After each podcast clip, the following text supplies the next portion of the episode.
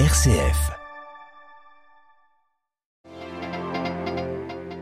Angélus du pape François, le Saint-Père invite à prendre le temps de méditer durant cette période estivale. Il a aussi évoqué son voyage au Canada la semaine prochaine, un voyage qu'il définit comme un pèlerinage pénitentiel.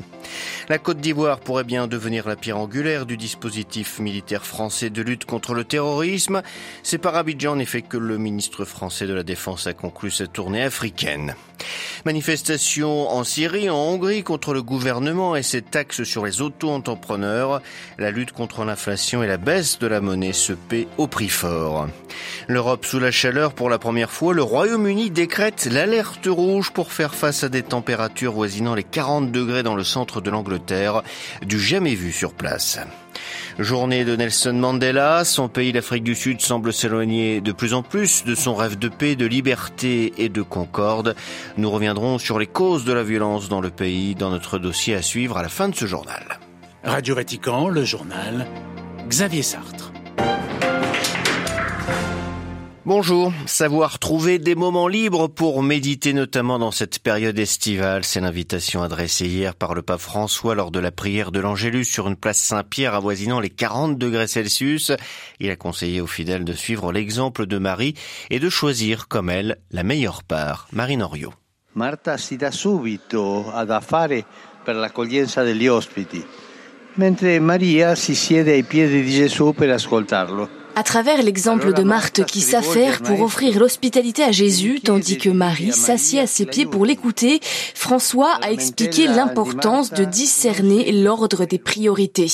La philosophie de Marthe semble être la suivante, d'abord le devoir, ensuite le plaisir, a-t-il détaillé, mais Jésus, tout en reconnaissant l'engagement de Marthe, veut lui faire comprendre qu'il existe un nouvel ordre des priorités différent de celui qu'elle avait suivi jusqu'alors. Maria aveva intuito Marie, elle, au contraire, a compris qu'il existait une meilleure part à laquelle il faut consacrer la première place. Tout le reste vient après, comme un ruisseau qui coule de source. Cette meilleure part étant l'écoute des paroles de Jésus. Ainsi a invité le Saint-Père, profitons de cette période de vacances pour nous arrêter. Pour beaucoup de personnes, les rythmes de travail sont frénétiques, fatigants. La période estivale peut ainsi être précieuse pour ouvrir l'évangile et le lire lentement, sans hâte. François qui invite également à sortir des automatismes du quotidien, choisissant comme Marie la meilleure part, celle qui ne nous sera jamais enlevée. Marie Norio. Et une semaine à peine de son départ pour le Canada, le pape a présenté son voyage comme un pèlerinage pénitentiel qui contribuera au cheminement de guérison et de réconciliation déjà entrepris, a-t-il expliqué. Malheureusement, au Canada, de nombreux chrétiens, y compris certains membres d'instituts religieux, ont contribué à des politiques d'assimilation culturelle qui, dans le passé, ont gravement porté préjudice aux communautés autochtones de diverses manières, a-t-il encore déclaré. Le Sri Lanka, dans les pensées également du pape, après une semaine de le Saint-Père a exhorté toutes les parties à rechercher une solution pacifique à la crise actuelle en faveur notamment des plus pauvres, tout en respectant les droits de tous. Il se joint aussi aux chefs religieux du pays pour implorer tout le monde de s'abstenir de toute forme de violence et d'entamer un processus de dialogue pour le bien commun. Mercredi, les parlementaires sri-lankais doivent voter pour élire un nouveau président pour le reste du mandat de Rajapakse qui se termine théoriquement en novembre 2024. Comment poursuivre la lutte contre les organisations terroristes au Sahel après son retrait du Mali? C'est la question que se pose la France et c'est pour cela que son ministre de la Défense est rendu ces derniers jours au Niger et en Côte d'Ivoire. La Côte d'Ivoire où l'armée française possède une base permanente et où se situe l'Académie internationale de lutte contre le terrorisme. Abidjan est donc un partenaire indispensable pour la France. Et précision sur place de Sidi Yansané. S'il est vrai que le conflit russo-ukrainien préoccupe actuellement l'ensemble de l'Occident, Sébastien Lecornu a appelé à ne pas oublier l'importance de la sécurité en Afrique. Accompagné du chef d'état-major français des armées Thierry Burkhardt, le nouveau ministre a insisté sur ce point dès le début de son séjour ivoirien avec son homologue de la défense Téné Biraima Ouattara. La coopération militaire entre les deux pays a notamment donné naissance à l'Académie internationale de lutte contre le terrorisme de Jacquesville inaugurée il y a un an. Le ministre français des armées, ensuite rencontré le président Alassane Ouattara avant de terminer son séjour par la visite de l'historique base française de Port-Boué et son millier de soldats. Cette visite éclair s'inscrit dans la redéfinition de la stratégie militaire française dans le Sahel. Le président Emmanuel Macron souhaite désormais que ces troupes servent de soutien aux armées africaines qui devront conduire elles-mêmes les opérations de terrain. L'objectif est de changer la perception des populations dont une partie garde l'image d'une France conquérante sur le continent. Les états-majors ont jusqu'à l'automne pour réviser le dispositif militaire français en Afrique afin de répondre efficacement au péril djihadiste qui s'étend progressivement vers le golfe de Guinée. Abidjan, Sidi Ansané pour Radio Vatican. En Ukraine, le président Zelensky a limogé la procureure générale et le chef des services de sécurité en cause des soupçons de trahison de certains de leurs subordonnés au profit des Russes. 650 cas de trahison ont été relevés chez des responsables locaux, dont 60 dans les zones occupées par les Russes ou les pro-russes. Toujours concernant l'Ukraine, l'Union européenne doit débattre aujourd'hui du durcissement des sanctions contre la Russie, notamment de l'interdiction des achats d'or à la Russie, comme demandé par le G7, et de l'inscription de nouvelles personnalités russes sur la liste noire de l'UE. Pas question d'être laxiste avec ceux qui sont en désaccord avec la politique du Kremlin. En Russie, la journaliste Marina Ovsianikova, qui avait protesté en direct à la télévision contre la guerre au tout début du conflit, a été arrêtée hier. Les autorités russes n'ont donné aucune indication, mais son interpellation intervient quelques jours après qu'elle a de nouveau protesté seule dans la rue à Moscou. La Hongrie face au défi de l'inflation à deux chiffres et à la chute de sa monnaie, le forain. Pour y faire face, le Premier ministre Viktor Orban recherche de nouvelles recettes fiscales. Lundi dernier, il a fait voter une loi qui oblige les auto-entrepreneurs à payer les taxes du régime général. Une décision qui a déclenché de nombreuses manifestations de petits patrons qui risquent de mettre la clé sous la porte. À Budapest, Daniel Psini. Un peu plus de trois mois après avoir remporté triomphalement les élections législatives, le Premier ministre hongrois Viktor Orban est confronté à une crise majeure après l'adoption par son gouvernement d'une nouvelle loi fiscale qui va augmenter de façon vertigineuse le taux d'imposition des auto-entrepreneurs. Jusqu'à maintenant, près d'un demi-million d'entre eux utilisaient un régime fiscal simplifié dénommé CATA, mis en place par le gouvernement Orban il y a dix ans.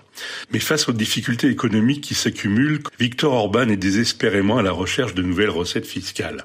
Selon les nouvelles règles votées en quelques heures sans question ni débat, les livreurs en vélo, les coiffeurs et tout un tas d'autres professions d'auto-entrepreneurs ne pourront utiliser ce statut que dans le cadre d'une activité à temps plein et n'auront plus le droit de facturer leurs services à des entreprises, mais seulement à des particuliers.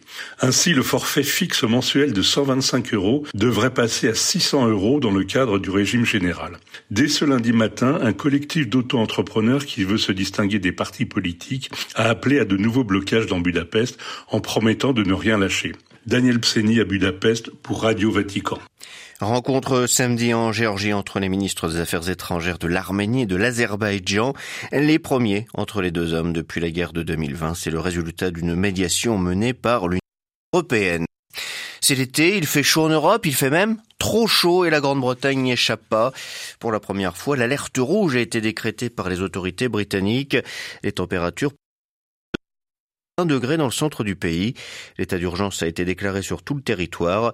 Les Britanniques sont invités à limiter le plus possible leurs déplacements tandis que les services d'urgence des hôpitaux sont renforcés. À Londres, Jean Jaffray. C'est la première fois que l'alerte rouge, soit le niveau 4 de l'état d'urgence national, est décrété au Royaume-Uni. Il devrait faire plus de 41 degrés ce lundi et mardi dans le Grand Londres et la région du Yorkshire. La société responsable du réseau ferré invite instamment les Britanniques à ne pas voyager sauf s'ils ne peuvent faire autrement. En effet, les fortes chaleurs endommagent les voies ferrées et les systèmes de signalisation. De nombreux établissements scolaires qui ne sont pas équipés de ventilation adéquate demeureront fermés. Le ministre de la Santé a annoncé par ailleurs des mesures pour renforcer les services des ambulances et les centres d'appel d'urgence. Car le niveau 4 d'alerte signifie que même les personnes en bonne santé peuvent tomber malades, voire mourir, par suite d'insolation ou de déshydratation. Les risques de noyade augmentent au cours de baignades dans des lacs ou des rivières. Pour les chercheurs, ces vagues de chaleur extrême plus fréquentes sont sans aucun doute liées au changement climatique. En cause, les activités humaines. Alok Sharma, le président de la COP26, la conférence des Nations Unies sur le climat, avertit que si le prochain Premier ministre ne restait pas ferme sur l'objectif de neutralité carbone d'ici 2050, il n'hésiterait pas à démissionner. Londres, Jean Jaffré, Radio Vatican. Et plus au sud aussi, il fait très chaud et comme souvent dans ces cas-là, des incendies ravagent les massifs forestiers. C'est le cas au Portugal, en Grèce, en Espagne ou en France où quelques 13 000 hectares de pins sont partis ces derniers jours en fumée près de Bordeaux. Thank you. C'est aujourd'hui la journée internationale Nelson Mandela, une journée célébrée en l'honneur du travail effectué par l'ancien président sud-africain en faveur de la paix, de la liberté, de la concorde civile. Or, son pays, l'Afrique du Sud, est actuellement considéré comme l'un des plus violents au monde, avec des meurtres en constante augmentation. Sur les trois premiers mois de l'année 2022, l'Afrique du Sud a ainsi comptabilisé une soixantaine de meurtres par jour, soit une augmentation de 22% par rapport à l'année 2021. Fait qui n'arrange rien, des armes à feu sont détenues illégalement dans le pays. Les Sud-Africains sont bien loin du rêve de Nelson Mandela. Joe Washington Ebina, président de la fondation Ebina qui défend les droits de l'homme en Afrique, revient sur les raisons qui seraient liées aux actes de violence et à la criminalité en Afrique du Sud. Je crois que c'est un problème d'emploi. Il y a un chômage qui est très important en Afrique du Sud. Et étant donné que l'Afrique du Sud est restée comme l'un des pays phares de la sous-région. Beaucoup de ressortissants d'autres pays dans les alentours, euh, les voisins d'Afrique du Sud, vont en Afrique du Sud pour essayer de trouver de l'emploi, pour essayer de trouver une possibilité de sortie. Malheureusement, lorsqu'ils arrivent sur place, ils se rendent compte que la main-d'œuvre, euh, malheureusement, est tellement abondante qu'après, certains d'entre eux commencent à passer à faire autre chose. Vous regarderez en Afrique du Sud, il y a beaucoup de ressortissants africains de beaucoup de pays, mais l'emploi là-bas, malheureusement, est un problème. Donc la criminalité vient par le chômage, ça vient par une culture assez violente à un certain moment, mais je crois qu'on peut vraiment s'attarder sur euh, le manque d'emploi qui entraîne évidemment cette violence dans la société. Est-ce que euh, ces violences ne seraient pas aussi le résultat de 50 ans d'apartheid? Non, je pense que l'apartheid euh, a contribué à un climat de violence, mais l'apartheid ne peut pas tout justifier, dans la mesure où il y a une justice en Afrique du Sud, dans la mesure où il y a des forces de l'ordre qui sont... Et il y a une loi, il y a la justice en Afrique du Sud, mais je crois que c'est un problème de société.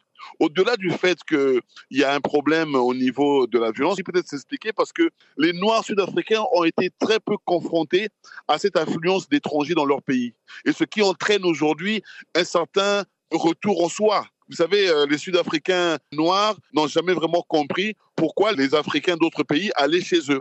Et souvent, vous remarquerez que la relation entre Noirs sud-africains et Noirs africains, il y a un problème. Et donc, au-delà du chômage, il y a aussi le problème d'accepter une autre culture, d'accepter d'autres ressortissants. Et tout ce climat-là crée une certaine animosité au sein de la société. Et cette violence aussi est jouée par ça au niveau, par exemple, de Cape Town, quand vous regardez des zones comme Manenberg, cette violence-là n'est pas due simplement à l'apartheid aussi. Cette violence aussi est due à une culture de violence où la communauté Kalat est une communauté qui a aussi beaucoup d'armes, il y a beaucoup de drogue. Donc il y a certaines zones où aussi que ça pose problème. C'est pas seulement l'apartheid, il y a aussi une culture euh, qui s'est installée et cette culture-là devait en principe changer par l'emploi. L'emploi n'est pas venu apaiser, si vous voulez, le climat de tension antérieur. Certains Sud-Africains dénoncent l'inaction des autorités euh, face aux violences et crimes commis dans le pays. Qu'en dites-vous? D'après les chiffres que nous regardons et d'après euh, le rapport euh, et les statistiques, le climat de violence reste bel et bien là. Donc ça veut dire que les autorités sud-africaines n'arrivent pas à trouver des solutions. C'est bien dommage. Parce que justement, ne pas trouver des solutions, c'est de remettre en cause un pays prospère, un pays qui est une référence mondiale et africaine.